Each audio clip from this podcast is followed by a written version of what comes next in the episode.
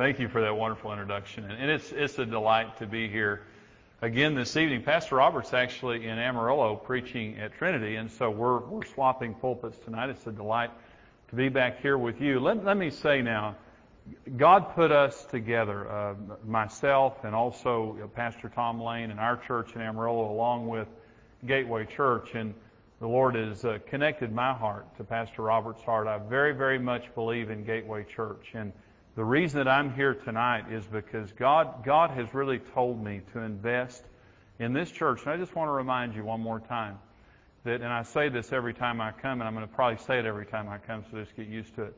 There's a special call on Pastor Robert, and there's a special call on this church to reach the Dallas Metroplex. My family all lives in Dallas, uh, except for my daughter and her husband, my son and his wife, my parents, my brothers, my wife's family, they all live in Dallas. We've been coming here for many years.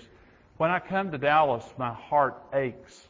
When I drive around the Dallas Metroplex, there, there are not enough churches in Dallas for the people who are here, and there are not enough good churches in Dallas, Texas. And I'll tell you one thing. Dallas needs a church that would shake this place, that would shake the Metroplex and bring hundreds of thousands of souls to Christ. Dallas is a strategic city. This is a place that God wants, and it's a place the devil wants, and God is going to have Dallas, Texas. And uh, I know that I'm supposed to pastor in Amarillo for the rest of my life, but I also know that we are supposed to invest in this church to see many, many, many thousands of people come to Christ and be a part of this wonderful church. And so we, we believe that these are these are humble beginnings, you know, in in this church and and, uh, you know, starting small, but my Bible says, despise not the day of small beginnings. And uh, many, many wonderful, powerful things that happened, happened and began very small. This will become a very, very large and great church that will shake the Metroplex and shake the world. And we're just honored to be a part of it. I have a very important message to bring to you tonight. If you'll turn in your Bibles to 2 Corinthians chapter 10.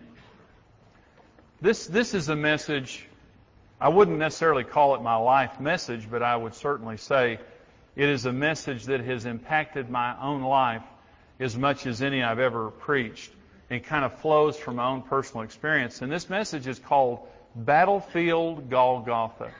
And uh, for, those, for those of you, I know some of the people are here tonight from my church in Amarillo, and this is a repeat for those of you who've been there. So act interested, please, for the sake of those who are, haven't heard it before.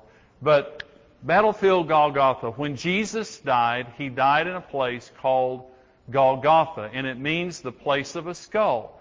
It looks like a human skull. I've been to Israel, and uh, if you stand on the Temple Mount in Israel and look north, you see Golgotha. You know, when Jesus reigns for a thousand years in Jerusalem on the Temple Mount, he will be reigning just a few hundred yards away from where he died. And literally, when you stand on the Temple Mount and you look north, you see this eerie picture of a human skull. Golgotha looks like a skull. You see the eye sockets, you see the head, you see the mouth, and you see everything.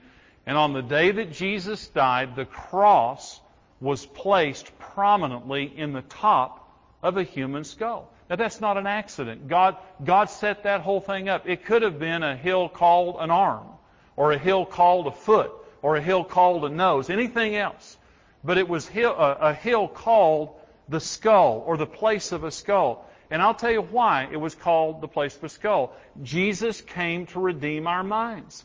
He came to set our minds free. In Genesis chapter 3, when Satan attacked Adam and Eve, he attacked their thought life.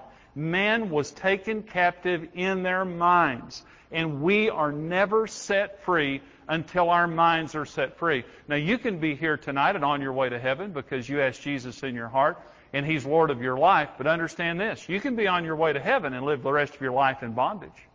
Just, just because you're on your way to heaven doesn't guarantee that the minute you get saved that all of your problems go away. Now, am I telling the truth tonight?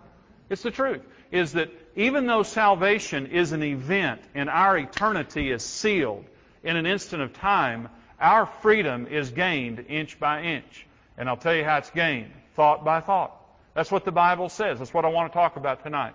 I want to talk about winning the battle in your minds because that's where the battlefield is. You'll never be free until your mind is free. And that's what Golgotha demonstrates.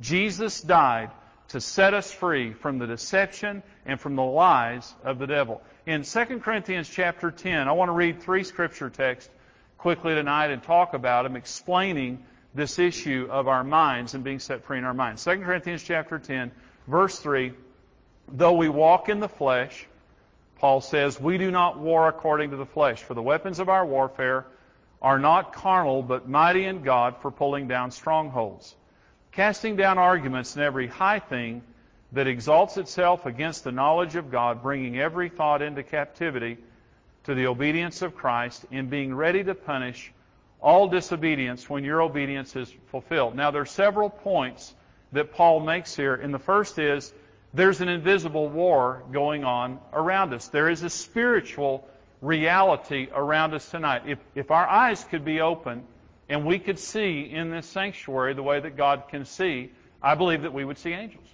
I, believe that there are angels here tonight. The reason I believe, I, the reason I know that there are angels here tonight is because there's children in the building. And even if we somehow have lost ours, they still have theirs. And so, if, if we could, if we could see in the spirit, we would see angels. We would probably see some demonic presence. Demons trying to come and steal, kill, and destroy. And Paul is saying, though we're walking in a body of flesh, our warfare is not a fleshly warfare. Our warfare is in the spirit realm, and it's, a, it's in a battle of thoughts. The war is fought, this invisible war that we're in tonight is fought with our thought life. That's why Romans 8 says the mind set on the flesh is death, but the mind set on the spirit is life and peace. Wherever we set our minds tonight, it determines if we live in victory. The mind set on the flesh, on our fallen nature, and just on the fleshly pleasures of life, it means death. You're going to die. But when we set our mind on the realm of the Spirit, and we begin to enter into the promised land of the Spirit that Jesus has for us, we can be set free. It all depends on your thoughts. I want you, I don't want to remind you of something. Jesus, in Matthew chapter 4, it says that Jesus had fasted for 40 days, and at the end of the 40 days that Satan came to him, not a demon, not an archangel, not a principality, not a power, Satan himself came to Jesus, and he attacked Jesus. And what did he attack Jesus Christ with? Thoughts. If you're the Son of God, throw yourself down. If you're the Son of God, turn that stone into bread. If you're the Son of God, he attacked him with thoughts. What did Jesus attack Satan with?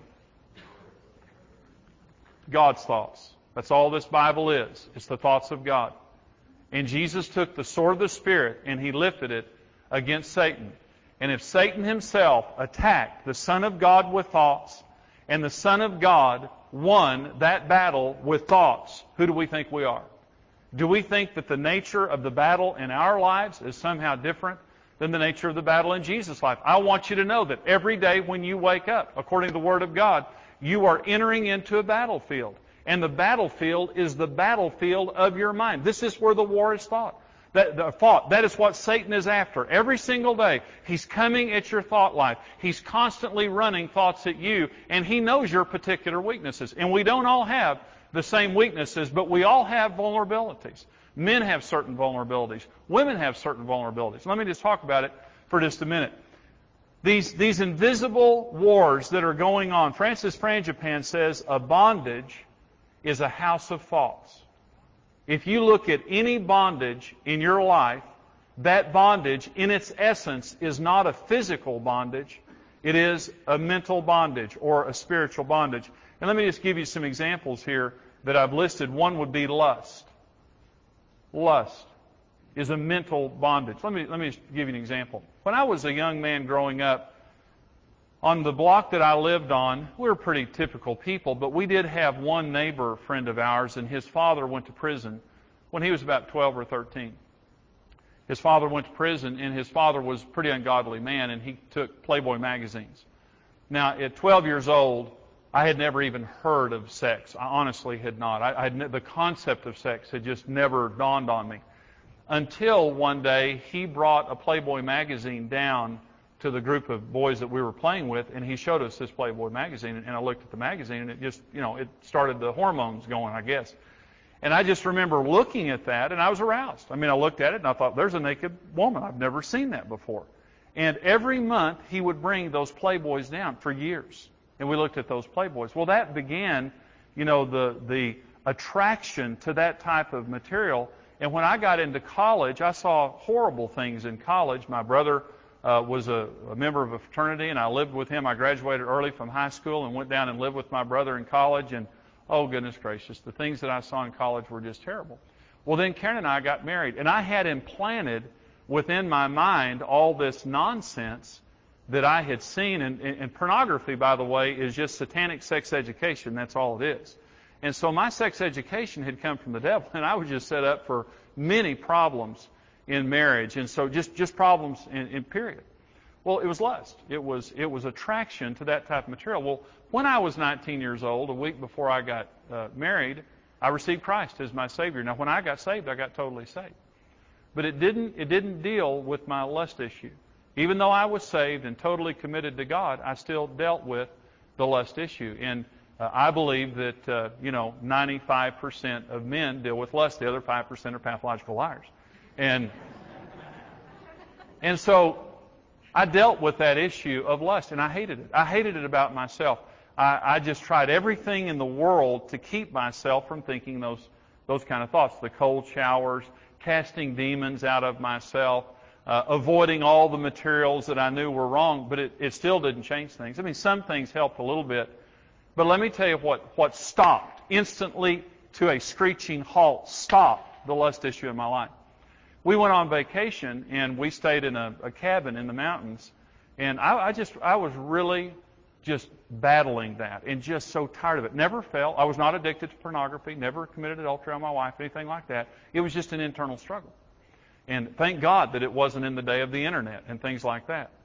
And so I remember there was a little pamphlet on the table of the in the cabin that we were staying at, and I and I, my eyes were just attracted to it, and I picked it up. It was called Biblical Meditation, and the man who wrote the book was a, a seminary president, and he told his story about how he sold pornography out of his basement when he was a boy growing up. It's kind of the way he funded, I guess, all of his activities. Is he and his friends sold pornography out of his basement. And as a seminary president, all through his, his childhood growing up, and now as a seminary president, he said that all of his life he had been addicted to pornography until he learned to meditate on the Bible. And as soon as he learned to take his thoughts captive and to meditate on the Bible, he said, the lust issue in my life stopped immediately. And I put that book down and I thought, you know, I have been dealing with this on a physical level. I thought that lust was a physical thing. It's not a physical thing. It's a mental thing. You cannot overcome. I'm talking to all the men in here right now. You cannot overcome lust until you overcome it in the battlefield of your mind, period. In my 20s, I learned that lesson. And that lesson, as soon as I began to take my thoughts captive and meditate upon the Bible instantly, it stopped the lust. I'm not saying I haven't lusted since. I'm not saying there's never been another battle. I'm saying when I enter that battlefield and Satan comes against me with those thoughts, I know exactly what to do. And it's not take cold showers, and it's not cast demons out of yourself, and it's not go through all kinds of cycles of condemnation and confession and all those things that don't work. What works is taking your thoughts captive. That's what the Bible says. Though we walk in the flesh, we're not warring according to the flesh. And some of you ladies are here and you're just thinking, oh, that grosses me out. He's talking about pornography and all that stuff. Well, you ladies, though, can understand soap operas, romance novels, Sir Hunk-a-Lot, all that kind of stuff. It's the same nonsense, just in a different package. Satan comes to you and he attacks your thought life. Uh, he attacks your thought life with romantic lies that makes you despise normal men. He attacks you with fear. Women are given to fear. And Satan comes. Fear about your children, fear about money, fear about the future, fear about this, fear about this. And fear literally for women can have a physical presence about it. Fear just grips your entire body. And you say, how do I overcome this fear? You have to take every thought captive. The battlefield is the battlefield of your mind, and you'll never win the battle over worry, fear, lust, all these things that are going on until you enter into the battle that is going on in your mind and you understand it's an invisible battle, the second thing is God has equipped us with mighty weapons to overcome every stronghold of the enemy. Listen to what Paul says here. He says, The weapons of our warfare are not carnal, but mighty in God for the pulling down of strongholds. You know, listen, I know you don't feel powerful enough to overcome the things that are, that are bothering you. I know you've got something bothering you tonight. I mean, I, you look like very nice people, but I know, I know you've got problems. I know you're messed up. You know what I mean? I've told you I was messed up. I'm just saying, I know you're messed up somewhere. Doesn't mean you don't love God. Doesn't mean God doesn't love you. I just know you're messed up somewhere. But I want you to know God's got a weapon to get you unmessed up. The weapons of God, it says, are mighty in God. And I'll tell you the thing I like about the mighty in God part. They're not mighty in me, they're mighty in God. And if I'm struggling with lust or struggling with fear or struggling with worry or struggling with something else, I don't have to be mighty. They're mighty in God. The weapons of our warfare are not of the flesh. If you try to solve that problem in the flesh, you'll never solve it. Let me give you one other example of how God set me free. I smoked. When I started smoking when I was about 15 years old, and when I was about 24 years old or something like that, 24, 25, I was a born again Christian. I was a spirit filled Christian. But when I had my quiet times, I would smoke two or three or eight cigarettes. I liked it. I was not a smoker who didn't like it. I was a smoker who liked it. I liked to smoke. But I remember the day that God just spoke to me and said, smoke Marlboros. And I, not, not the light kind, the regular kind. And I remember, I remember the day that I was having a quiet time and the Lord said, Jimmy, if I'm going to take you further, you've got to stop smoking. I tried everything. I mean, I tried everything in the world to stop smoking. And I never could. And the day that I stopped smoking, I was having a quiet time smoking my cigarette there, and I, I just felt so defeated. This is before all the little nicotine patches and all that stuff.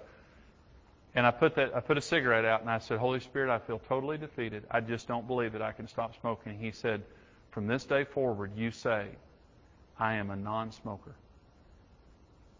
Every time you're tempted, I want you to say, I am a non-smoker that day I went to work, and of course I knew everyone at work, and I had to go on a delivery. I was in the appliance business. I had to go on a delivery to New Mexico, and I got into the car with the guy, and he had smoked with me a zillion times. We both smoked, and we got in the car together on our way to New Mexico, and we went 10 miles, and he noticed that I wasn't smoking, and so he said, "Oh, you need a cigarette?" and put him over. That's what people do when they notice you're not smoking. Hey, you want a cigarette? And threw one right in my face. I said, and I looked at him. I said, "I'm a non-smoker." Oh my gosh. He said, What? I saw you smoking yesterday. And I said, Well, that was yesterday. Today, I'm a non smoker. I quit. I never smoked again. The only thing wrong with me was I could not imagine myself as a non smoker until I took my thoughts captive and began to confess what the Holy Spirit told me to confess. And as soon, I thought it was a physical thing. I thought it was a physical appetite, but it wasn't, folks. It's the way I thought. Overeating, normally, typically, it's the way we think about food. Drinking, it's the way you think about it. Sexual addictions, all those things, it's the way you think. If you don't dismantle your thought life, you're always dealing with the symptom and you never get to the cause. Though we walk in the flesh, we don't walk war according to the flesh. But the weapons that we have are mighty in God to the pulling down of strongholds, plural. It means any stronghold you have. God has designed a weapon for your stronghold, and the weapon is always a weapon of His Word. This is something that the Bible says, but, but listen to this. God's dealing in your life to set you free, to set me free, is conditional upon us submitting our minds. I think that there are several things that are very difficult for people to submit. One is their money. I think that's very difficult. Another is their mouth. And I'm preaching a series on that in Amarillo. Praise the Lord, I'm preaching it in Amarillo. The other one is their minds. I think it's extremely difficult for people to really, truly submit their minds. But until we submit our minds to God, we'll never be free. Listen to what Paul says here 2 Corinthians 10, the weapons of our warfare are not carnal, but mighty in God for pulling down strongholds, casting down arguments and every high thing that exalts itself against the knowledge of God, bringing every thought into captivity to the obedience of Christ. Let me ask you a question. Who, who is it now that casts down the arguments and brings every thought into captivity before Christ? It's you. You're the only person. God cannot take your thoughts captive. You know something else? Satan actually cannot take your thoughts captive. God can appeal to your mind. Satan can introduce a thought into your mind. You are the custodian and the doorkeeper of your thought life. You and you alone decide what comes into your mind and what does not come into your mind. You and you alone decide what stays in your mind and what doesn't stay into your mind. That's you're, you're the custodian of it. And Paul says we don't we we walk in the flesh, but we don't war according to the flesh because the weapons of our warfare are divinely powerful to destroy all those all the strongholds and everything in our mind. Well, how does that happen?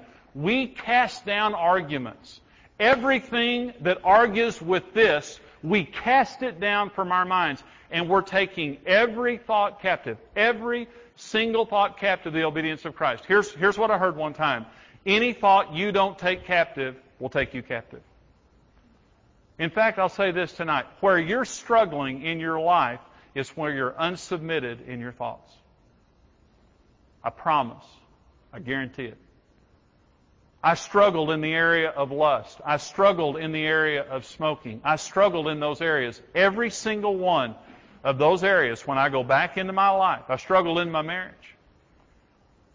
Every area where I was struggling, every single one was revealed over time to be an area where I had things in my mind that had exalted themselves against the knowledge of God. You and you alone are the person who is responsible for casting down arguments. Let me say this. The only way you can settle an argument is to agree on who's right. That's the only way you can do it. And he's right. Let me say this to you, and I want you to listen to me tonight. I've spent 20 years counseling Christian people.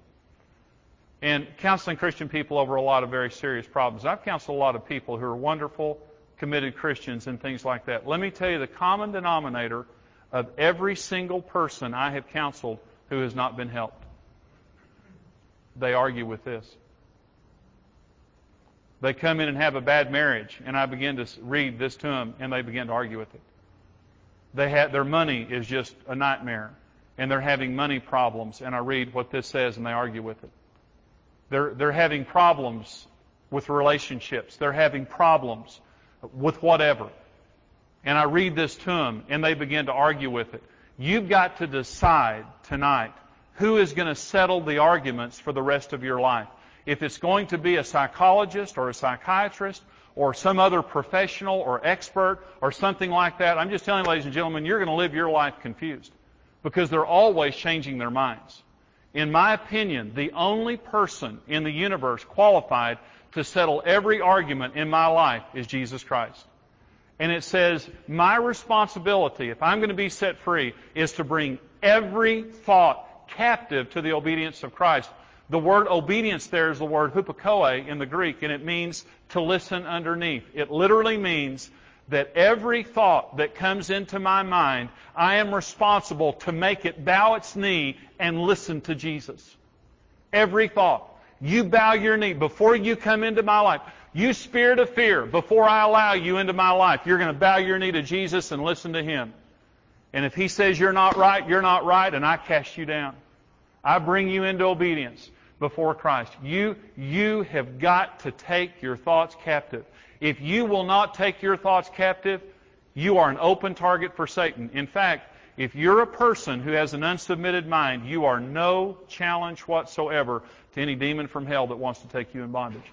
I'm not saying you're not going to heaven. I'm just saying you're going to live a bad life till you get there. And you're going to wonder why you can't be set free. And you're going to wonder why the Word of God doesn't work for you. And you're going to wonder why other people are blessed when you're so miserable. It's because your thought life is unsubmitted. The cross of Jesus Christ was stuck in the top of a human skull. And when his blood was shed, it dropped right on the top of a human skull, signifying that Jesus Christ came to set us free. That's why in John 8, Jesus says, If you abide in my word, you're my disciples indeed, and you will know the truth, and that truth will make you free. If you abide in my word, and the word there, abide, means to live, to stay, to reside in my word. Now, so I'm telling you tonight that the war that's going on in your life, you name your problem, there is a war of thoughts built around that area of your life. Francis Frangipane, a bondage is a house of thoughts. And I submit to you tonight that the areas that you struggle in, there is a thought system built around those areas. And the only way that you're going to get set free is to begin to tear it down. How do you do it? This is the sword of the Spirit.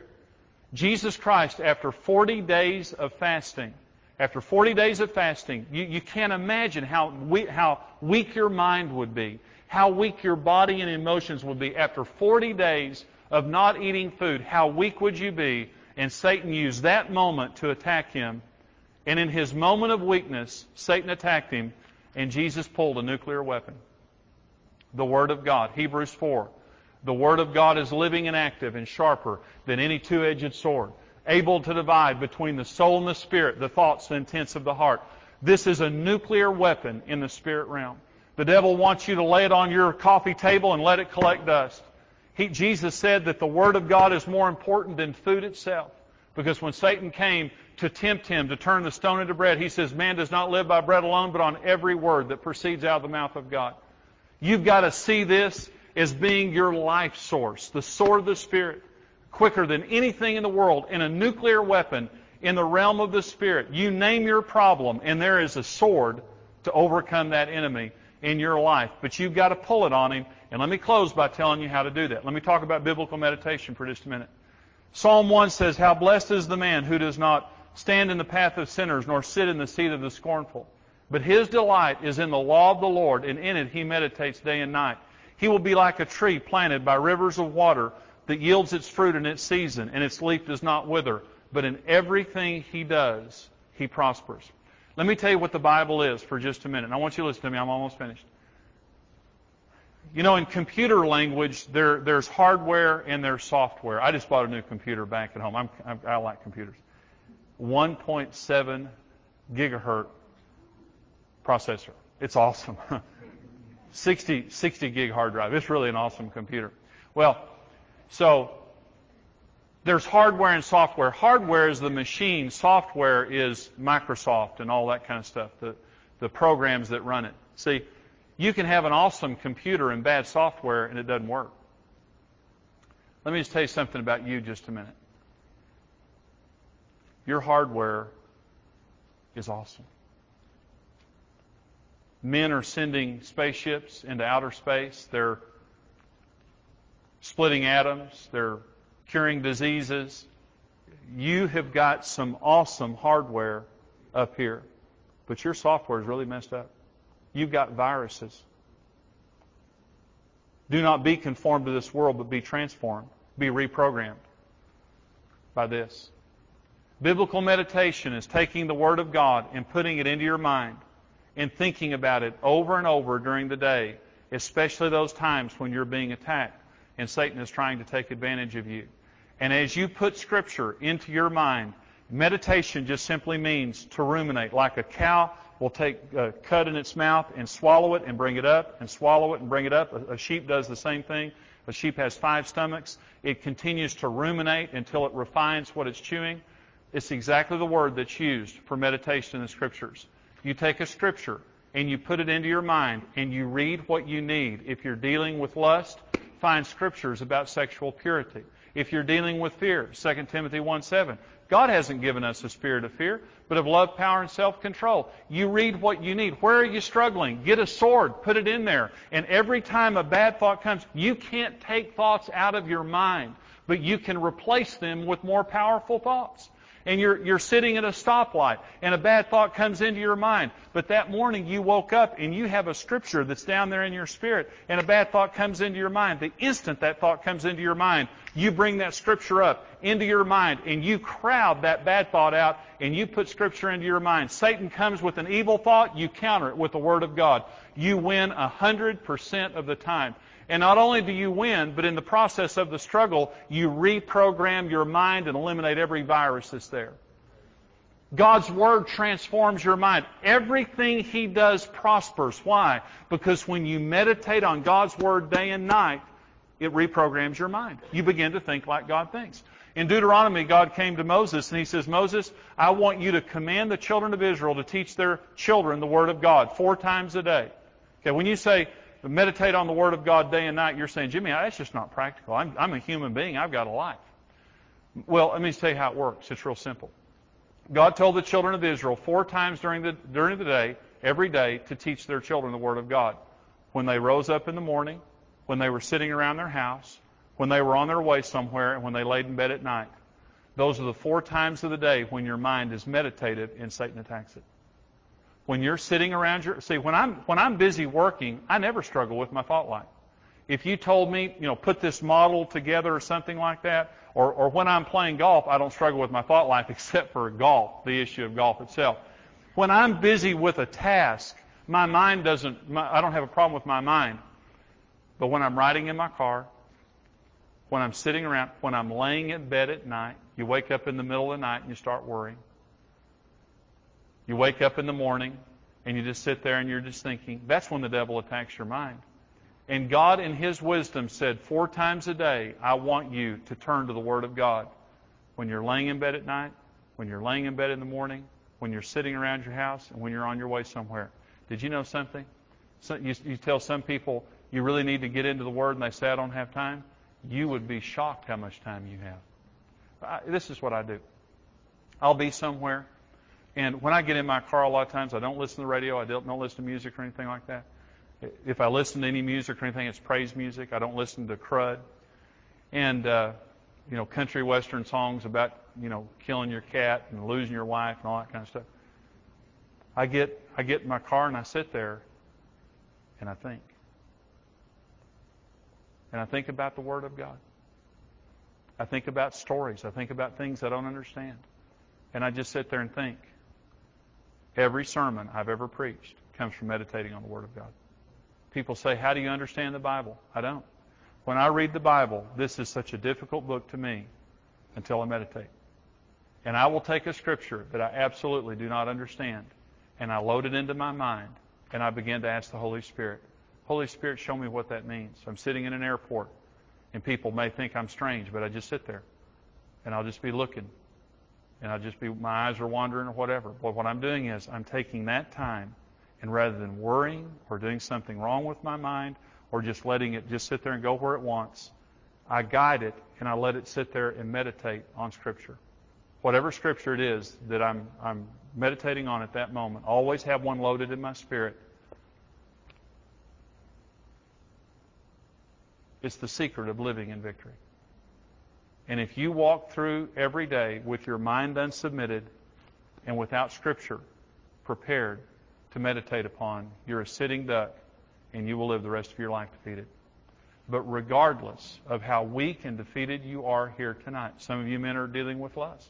Some of you ladies here are dealing with fear or worry or, or bitterness or something else. I just want you to know that Satan has mapped you. He knows your weaknesses, and he's going to attack you, but he's going to attack your thoughts.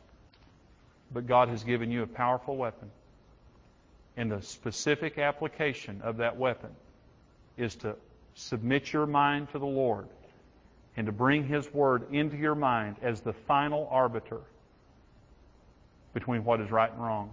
And if you argue with this about your marriage, if you argue with this about money, if you argue with this about relationships, if you argue with this about morals, if you argue with this about spiritual issues or child discipline issues or anything like that, you're going to lose because this is the nuclear weapon. Everything else doesn't work. These are the thoughts of God. Everything else are just the thoughts of a person. And so tonight, I know that I know that some of you are here, and you can relate to what I'm talking about. It may be a, an eating problem, or smoking, or or lust, or fear, or something in your life. We all have issues. And I want you to know that Jesus came and died on Golgotha to set you free. But until that freedom takes place right here, you're not free. But when it takes place here, you're free indeed. Bow your heads with me if you would. Holy Spirit, I invite you to come here tonight. And I invite you, Lord, to come into our minds. Satan is attacking our thoughts, God, with with fear, with worry, with bad thoughts and dirty thoughts. And every day our mind is being barraged by misinformation and deception. But Jesus, you told us that if we would abide in your word, that we would know the truth. And that truth would make us free. But we have to take our thoughts captive. And Holy Spirit, I pray that you'd come upon every man and woman and child in here right now. And I pray that you would reveal what areas of our mind are unsubmitted. Now just keep your head bowed there if you would. Let the Holy Spirit speak to you there for just a minute about about what issues he has with you tonight. Just make it clear, Holy Spirit.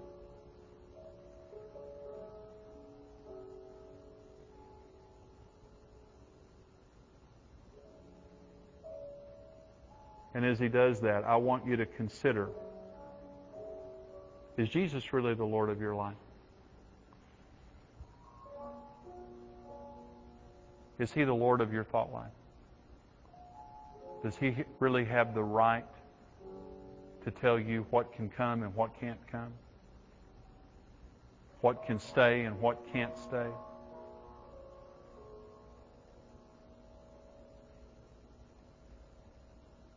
And if you would just be honest as He speaks to you tonight and be willing to submit your thoughts,